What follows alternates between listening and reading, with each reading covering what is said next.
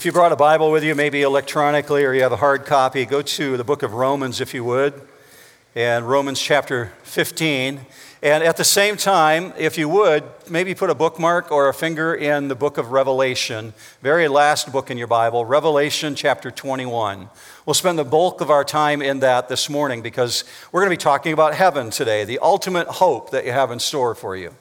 And something that we don't typically do in the 11 o'clock service and in the 9 o'clock service is Q&A.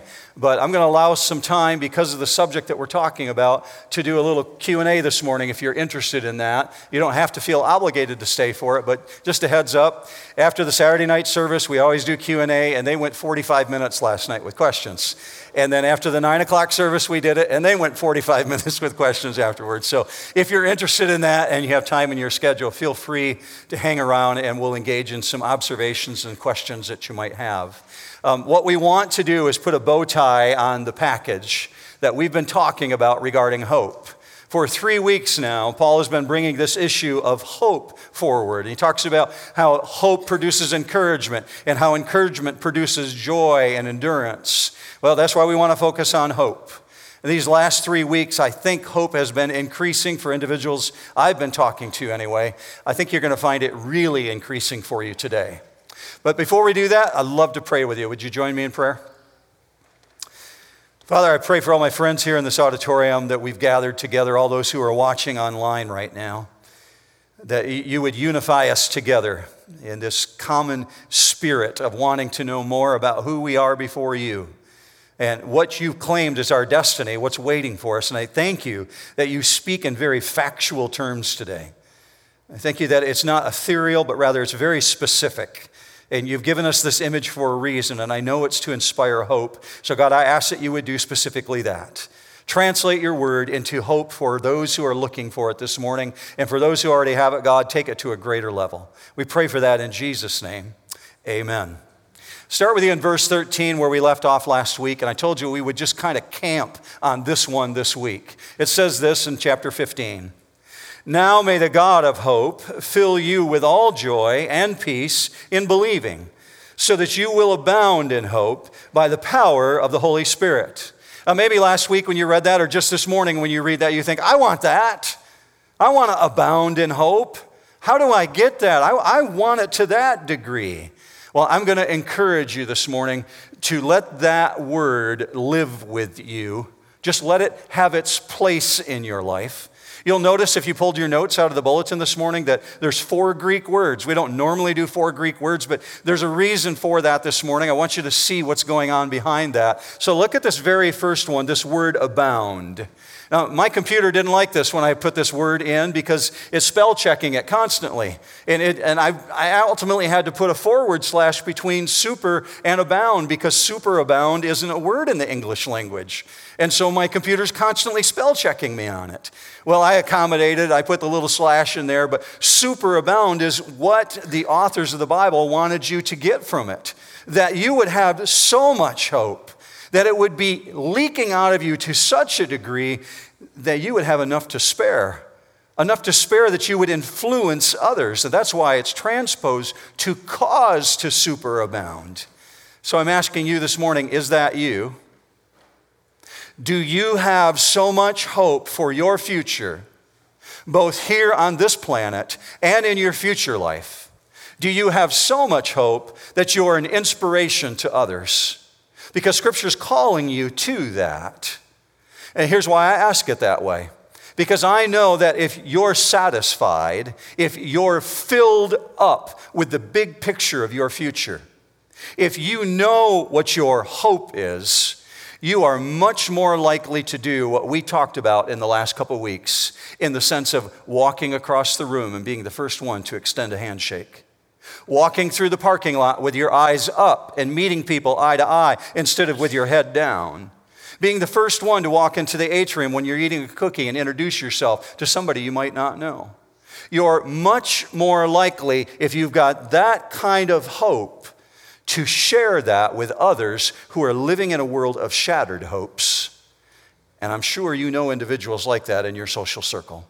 I'm sure you know people like that who are living with no hope of their future. So let's understand the basis of this hope that he's talking about, because without the basis, the rest of this is completely meaningless. We might as well not talk about heaven this morning if we don't understand the basis of the hope. So, from a biblical standpoint, hope does something that the world cannot do. We talked about this three weeks ago. Individuals use the word hope freely by saying things like, I hope the Spartans win this weekend. I hope they can make it into the Final Four. We use hope that way, but that's not the way the Bible uses the word hope. Hope used in the Bible pushes out anxiety, it pushes out fear, it pushes out bitterness. And the Bible actually says biblical hope, it produces joy. It produces encouragement. It produces peace in your life. Now, who is the basis of my hope and what is the basis of my hope are the two questions I'm asking myself this morning. Well, we saw the answer last week in verse 12, and in order to go forward in talking about the things of heaven, we have to go backward for just a second. Verse 12 said this look with me on the screen at Romans 15 12. Again, Isaiah says, There shall come the root of Jesse and he who arises to rule over the Gentiles, in him shall the Gentiles hope. So, verse 12 is very specific. There's an individual that we're supposed to be hoping in. If you're new to church and you're not sure who the Gentiles are, it's you if you're not Jewish. Because, as far as the Bible is concerned, there's the race of Jews, biologically born as a Jew, and the rest of the population of the planet, Gentiles. And it's not a derogatory term, it's just two groups of people that Scripture talks about. Well, who's Jesse? We landed on that last week. Jesse is the father of the greatest king of Israel, King David. And King David was told that he would have a throne that would endure forever. But that's not possible because David is a man who's dead and gone. How could his throne endure forever? Well, he's talking about the root of Jesse. In him shall the Gentiles hope. So it's talking about the Messiah. When the Messiah will come, so Israel as a people is looking for this ruler who would come, and we're told that this ruler would rule over all of the earth, not just the Jewish people, but also, also over the Gentiles in him. So let's bear down on that phrase for a second. In him shall the Gentiles hope. We're saying, who is the basis of my hope? Well, it's very clear as you read the Bible. The him is Jesus. Amen? Him is Jesus. We get that very clearly. But that word in is really important. You want to circle that in your Bible this morning? Maybe if you have your Bible open or make a note when you get home and get your Bible out, circle the word in. Because in is really significant. It's way different than hoping for something. Who is the basis of my hope? It's in Jesus. When I hope in something, it better be dependable. It's far different than what I hope for. If my hope is in my financial portfolio, if my hope is in my job security, if my hope is in a relationship, if my hope is in that college I want to get into, what happens when I don't get into it? My hope is in something that's unstable. I can't control the variables. So that's hoping for. That's a wish. That's a desire. Let's use a sports analogy. If your hope is in your team and you want your team to get the championship, your hope has to be in the quality of those players. But what happens if a player gets sick or gets injured or doesn't show up for the game? Well, your hope is in something unstable. You can't control the variables. Well, who is the basis of my hope? My hope basis is in Jesus, and my hope is in Him. Jesus is the source of my hope. So now I have to ask the next question. Okay, if he's the who, let's address the what issue. What is the basis of my hope? Well, the basis of my hope, according to the Bible, is in heaven because Jesus said it's a rock solid destination. It's guaranteed. It's where I'm promised I will inherit eternal life. So the who is Jesus, the what is heaven. So, what does our future hope look like when we talk about heaven? What is waiting for me on the other side? What are my family and friends who've gone before me currently experiencing? What are they enjoying? We want to understand this intimately. It's been about four years since a New Hope family, since we've really looked at this in any depth. We probably should do this every year, just because it reminds us of the hope of the things that are waiting for us. Well, I want you to know this first and foremost up front. When you die, what happens to you in your future is absolutely knowable. The Bible promises that. I found this really interesting because I watched an interview earlier this week with Keanu Reeves. He's an actor in, in Hollywood, and he's got a movie coming out. And so he's doing the late show uh, circuit, and he's doing tours, and he's talking to late show internet uh, hosts. And so he's on one night late show, and the, the host is saying, So um, tell me about your movie. And he talks about the movie, there's a lot of death in it. And the interviewer stops him, and he says to him, Keanu, um, I think that's how you pronounce it, Keanu, Keanu, whatever. He says, So, what do you think happens to you when you die? And immediately, you know, the room goes quiet. And he stumbles around, he's fishing for the words, he doesn't know what to say, and then he stops and says, Well, this is what I know. When I die, I think the people who love me are going to miss me a lot. Okay, well, the room goes, Ah, right? But I thought, as I'm listening to this, what a weak answer. What a weak response. Whether he knows the answer or doesn't know the answer, I don't know. Maybe he didn't want to say it in that moment. But what happens to you is absolutely knowable when you die because the Bible is very clear about it. A believer in Jesus, when you die, you are instantly in the presence of God. Scripture says to be absent from the body is to be present with the Lord, meaning you're conscious, you're alert, you're not in a sleep state and you're in spirit form, according to the scriptures, until you're given the resurrected, glorified body. So that's true of a believer. If you're a believer in Jesus, you are instantly in the presence of Jesus. Amen? Hope you're good with that because that's what scripture says.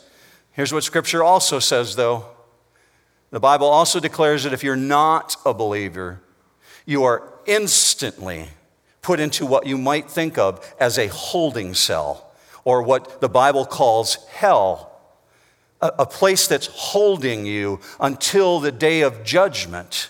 Well, what happens at the day of judgment? At the day of judgment, the Bible says that hell is emptied out, and all those who were in hell stand before the great white throne and are judged by God. So the Bible is very clear that when hell is emptied out and all those who died without faith in Jesus Christ stand before the throne, they're cast into the lake of fire. Scripture is very clear about what happens when you die. It is absolutely knowable. But we're here to talk about heaven this morning. And we know that there is life after this life. Life after life is real. So, the first thing we want to emphasize is that heaven is real. It's a real place, it's a real place with physical aspects to it. In the New Testament alone, 276 times heaven as a real place is referenced. Hell is referenced 2,000 times in the New Testament, and that's just in the New Testament. So the Bible refers to three heavens, and we need to talk about that briefly just going forward so you understand the language that's being used here. The first heaven that's being referred to in the Bible, and be careful when you're reading so that you understand what it's talking about. The first heaven is the atmosphere around you.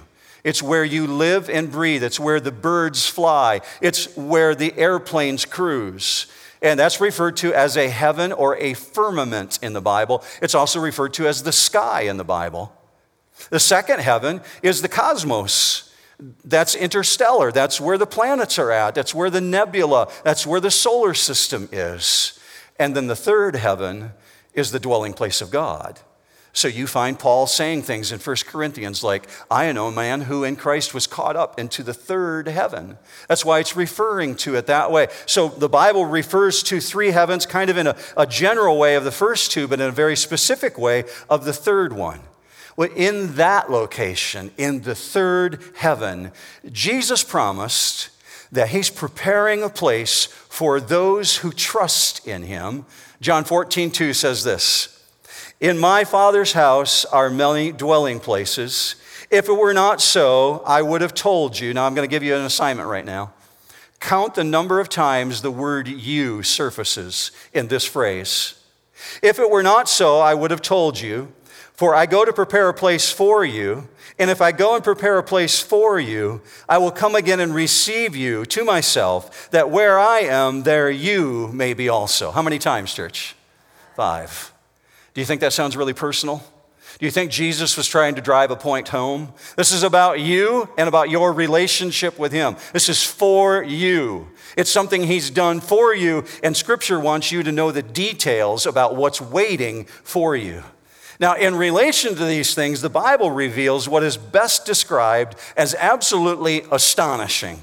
I don't know how else to describe it for you. But in Revelation chapter 21, and if you've been in Romans 15 up to this point, you might want to flip over to Revelation 21 now. But Revelation 21 gives you a front row seat into the future uncreation of this world that we know.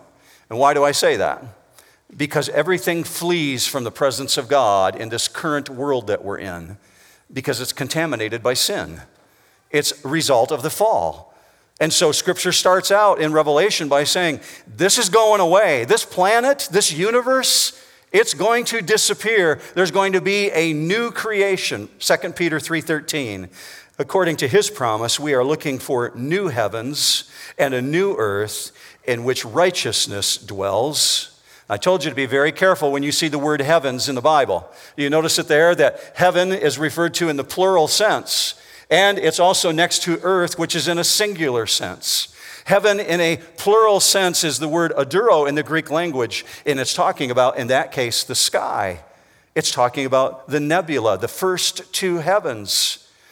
The heavens are going to go away, and we're looking for a new heavens. So, God's going to create a new earth, which is absolutely consistent with the Old Testament and the New Testament. Look with me on the screen.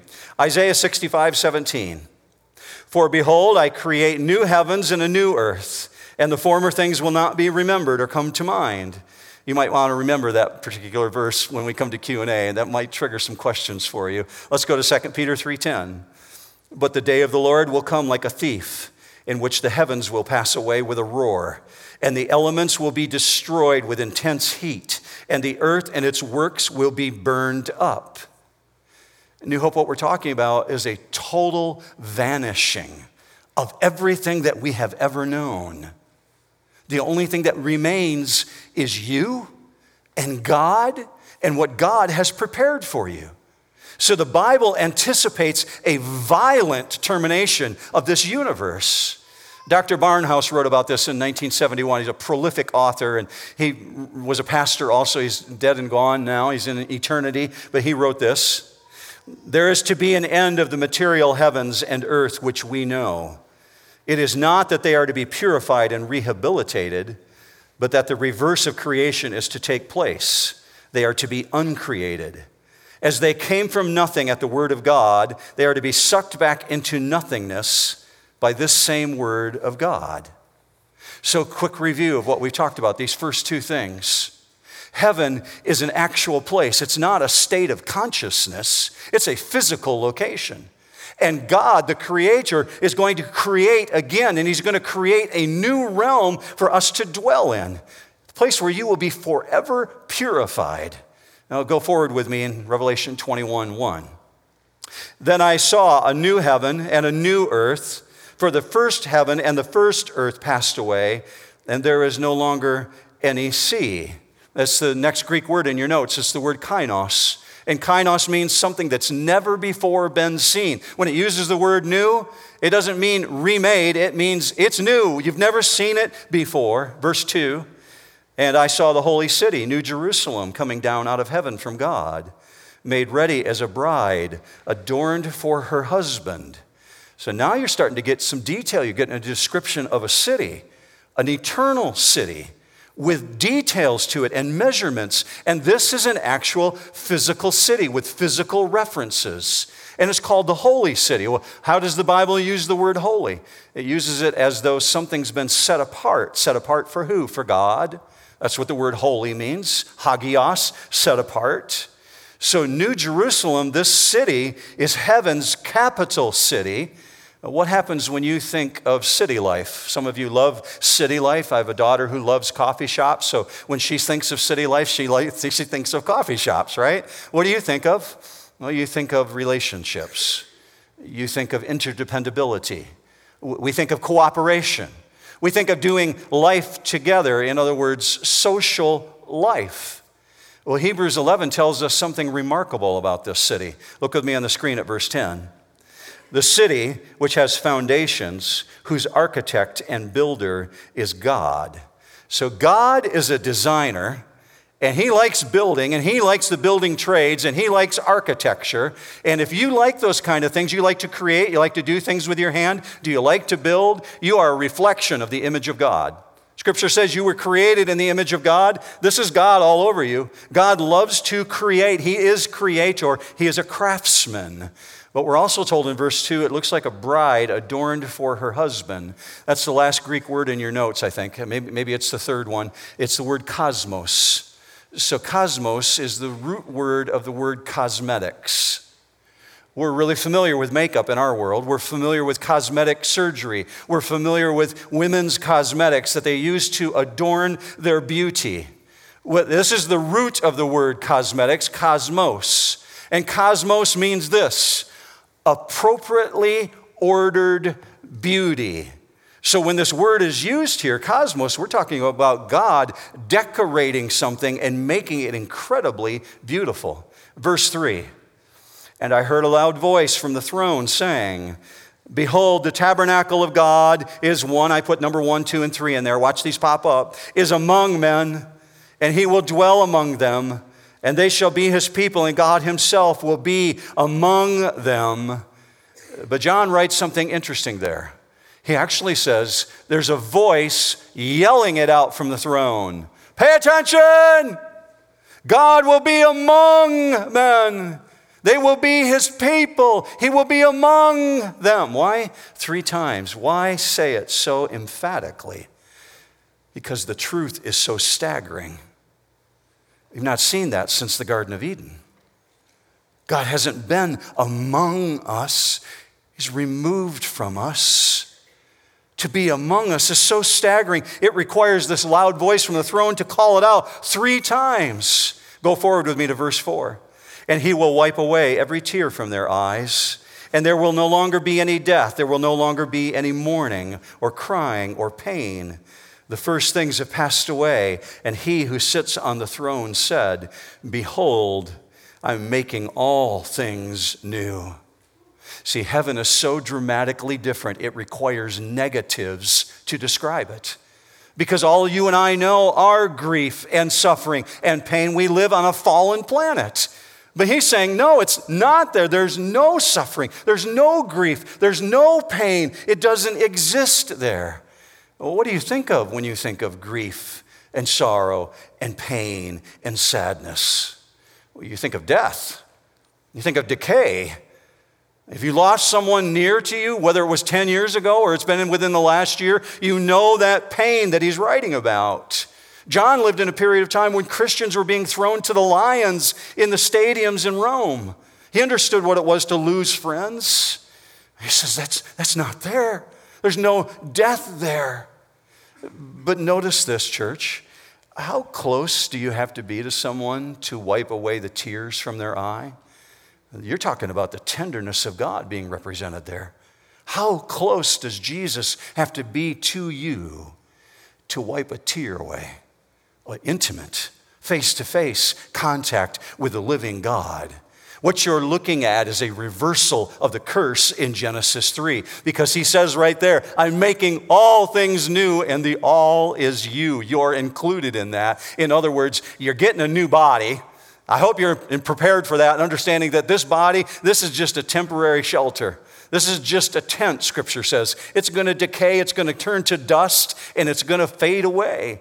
You're getting a new makeover, a perfect, glorified, sin free body, which is not subject to any pain, which is not subject to any suffering, perfect physically, perfect mentally, perfect spiritually. Who's up for that? I'm totally up for that because I'm feeling the effects of gravity these days, right? You know, if you've been looking, looking for a perfect body all your life, God's got that in store for you. Gravity's taking its toll. I feel sometimes when I go to bed like somebody stuck a kryptonite belt inside my mattresses. Because when I wake up the next morning, I cannot leap over buildings with a single bound. I might like to do that. And I'm definitely feeling the effects of the radiation of the sun. We all do. We all feel the fallenness of this planet. So God declares that kind of hope. That's waiting for you. Are you ready for a speed tour? Let's do a speed tour by going to verse 10. If you've ever looked online at real estate and you've seen these individuals who create drone images and, and they fly over pieces of property, this is just essentially what John does. He's flying us through this new heavenly city that's been waiting for us. Verse 10 And he carried me away in the Spirit to a great and high mountain and showed me the holy city, Jerusalem, coming down out of heaven from God. Having the glory of God, her brilliance was like a very costly stone, as a stone of crystal clear jasper. So, the most distinguishing feature that jumps out to me when I'm reading this is that I see what Jesus has been preparing for me. He says, You're going to first see the Shekinah glory. You're going to see the glory of God just busting through, and it's absolutely unconfined, and it's brilliant, and it's blazing. And John writes, it appears as a giant celestial body coming down from space with the glory of God streaming out of it. And he says, I had to go up on a great high mountain to see it. Now, he uses the word great a lot. You're going to see it occur again. In the Greek language, the word great is megas. And when you see it in the Bible, it's meant to be used that way. Megas. Let's say it together on three. One, two, three. Megas. You get some gut going there, right? You got to say it powerfully that way. So he says in verse 12, it had a megas high wall with 12 gates, and the gates, 12 angels, and names were written on them, which were the names of the 12 tribes of the sons of Israel. They were, there were three gates on the east, and three gates on the north, and three gates on the south, and three gates on the west. So, a megas high wall with specific dimensions, and we're going to get into that in just a second. But that means there's limits. That means there's entrances. That also means departures. You can come and go. There's people coming and going, the authors of Scripture write. And there's not one pearly gate, there's 12 of them.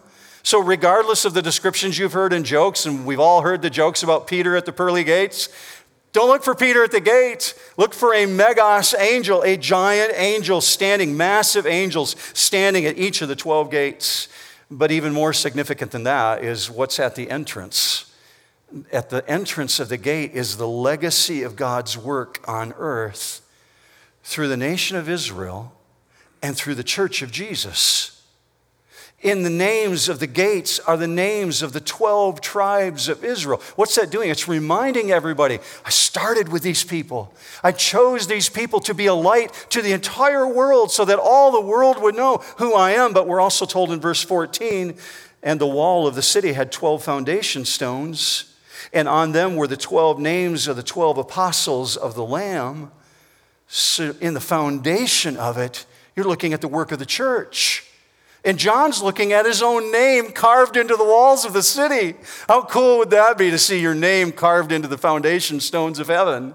But bigger than that, this is a beautiful picture of the harmony of the old and the new covenant working together to accomplish God's plans. Let's move forward. Verse 16.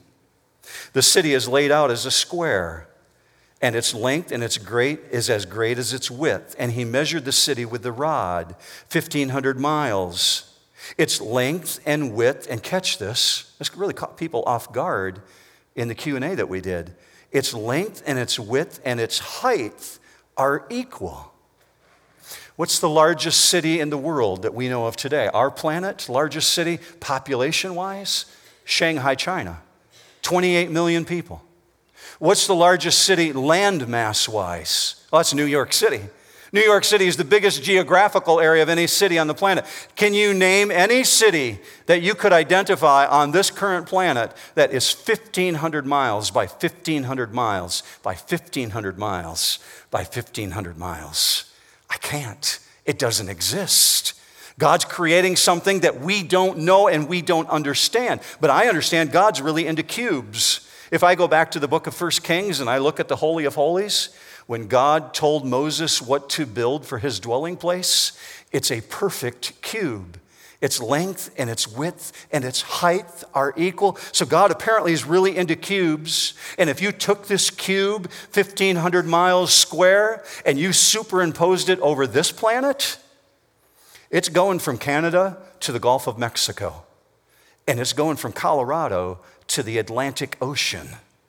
How does that work? Well, it doesn't work on this planet. It needs a new earth. How big does the new earth need to be to sustain this enormous city? Now, people were tripping up over this because, like, we've never seen anything like that. No, we haven't ever seen anything like that. But do you know that within our galaxy, within the Milky Way galaxy, there's a star that's so big, it's called the Canis Majoris. Astronomers call it the big dog in, Canis Majoris is so big that it takes a 777 52 years to do one lap all the way around it if you could actually fly around it. That's a massive planet. God can create what God wants to create, and we're looking at something that we can't make sense of, but yet we're told, according to Scripture, it's n- not an analogy, it's very specific. Go with me to verse 18. The material of the wall was jasper, and the city was pure gold, like clear glass. The foundation stones of the city wall were adorned with every kind of precious stone. The scene is absolutely breathtaking, church. We're looking at a spectrum of dazzling color flashing from this cube. Would you say that your God is a God of beauty? God is a God of beauty, and He lavishes His beauty on you. I go to prepare a place for you. He wants to lavish this on you. Verse 21 And the 12 gates were 12 pearls, and each one of the gates was a single pearl. And the street of the city was pure gold, like transparent glass. Here's another thing I know about our God God is not into fake. So God's not going to use fake pearls, right? Okay? So I'm asking myself, how big does that oyster have to be? All right? We're looking at a 1,500 square mile cube with these 12 massive gates. I don't know how big the gates are, but we're talking about these angels standing guard at these gates so the nations can stream in. Uh, I, everything here is transparent. And God's glory is blazing through it. How, how do you read this stuff? Well, when you read it, here's a good rule of thumb that theologians like to practice, at least most conservative theologians. Treat the Bible literally. And when God means it as an analogy, He will tell you. So you find analogies throughout Scripture. For instance, here's a reference to that. In John chapter 1, John says that he saw Jesus. And he says, When I saw him, his eyes were like a flame of fire. And he said, His feet were like burnished bronze. Do you notice that John used in that case the word like? It's like this. Now, Jesus doesn't have torches for eyes, and he doesn't have boots made of bronze. What John was describing is something he couldn't quite get his mind around, saying, It's like this, but it's like that. You notice that he doesn't do any of that when you come to the description of heaven? He's very specific, very exact. There's no analogy here. He's saying, This is what it is. So you should be noticing the condition of the gold that he's talking about. Because we identify with gold, we get that. We understand gold is really valuable. In heaven, God uses it for pavement, but gold, when it's uncovered on earth, it's not in a desirable condition. Now, that's really significant to me.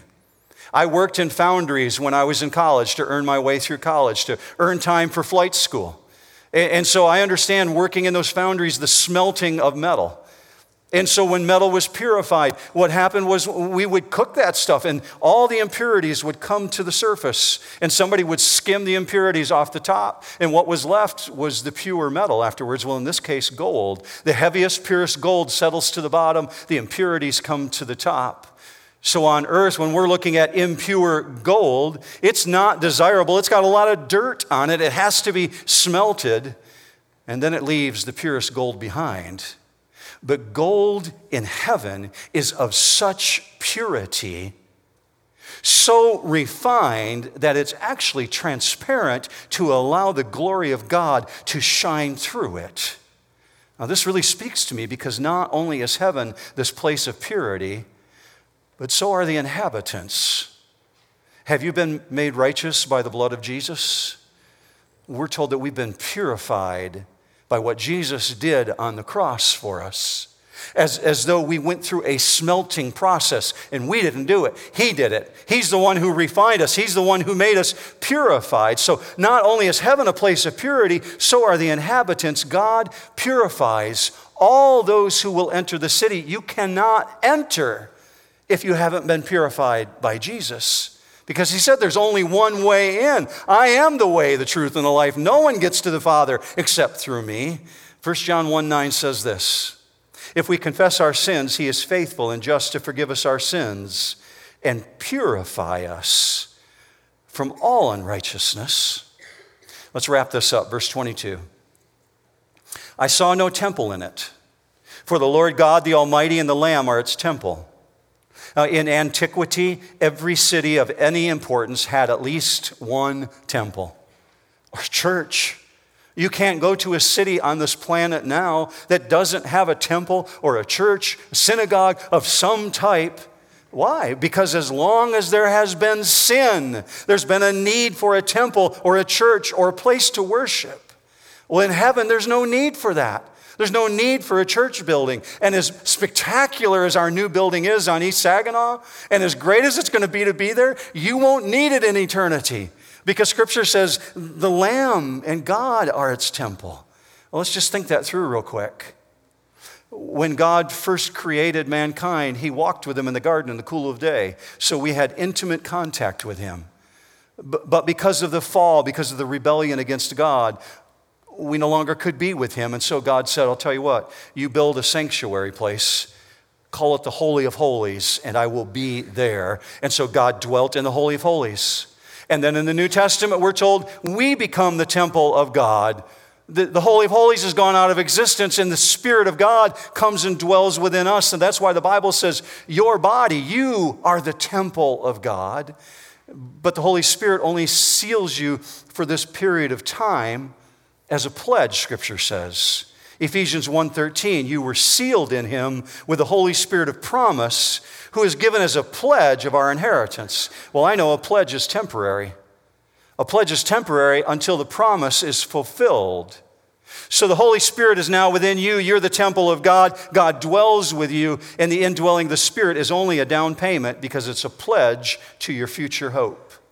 Verse 23. And the city has no need of the sun or the moon to shine on it, for the glory of God has illumined it, and its lamp is the Lamb. This is radically different from anything I know on present earth. You and I are totally dependent upon the light cycles of light and darkness. There's no need for heat. There's no radiant heat. There's no gravitational pull. There's no light bulbs to burn out. I don't have to have my propane tank refilled to heat my house because God is the energy source here. His blazing Shekinah glory is the power source. And here comes another verse 24. The nations will walk by its light, and the kings of the earth will bring their glory into it. In the daytime, for there will be no night there, its gates will never close. So, in ancient times, there were walled cities, right? What did they do at nighttime? Sun goes down, it gets dark. You want to keep out the invaders, you close the gates of the city. There's no invaders here. There's no burglars. There's no need for a 911 system. You don't need a theft deterrent system. Now, if you want to go forward with more details than what we've looked at today, here's what I'm going to encourage you to do go to the book of Revelation and read chapter 22, because chapter 22 is so full of details, especially things like are we going to eat in heaven? Yes right? Looking forward to that. Yes, you are going to eat in heaven. Scripture is very explicit about that. There's food in heaven, not going to have the effect on you that it has on you today. Jesus actually ate with the disciples after the resurrection. But here's what you're going to see when you read Revelation 22 you're going to see that inside, we're told there's this beautiful, spectacular garden that is reminiscent of Eden. But that's not what primarily excites me. That's not primarily what causes my hope to abound to the degree that it leaks out and I have reason to tell other people. Here's what causes my excitement to abound. Look with me at verse 3. There will no longer be any curse. How great is that? That's all we've known.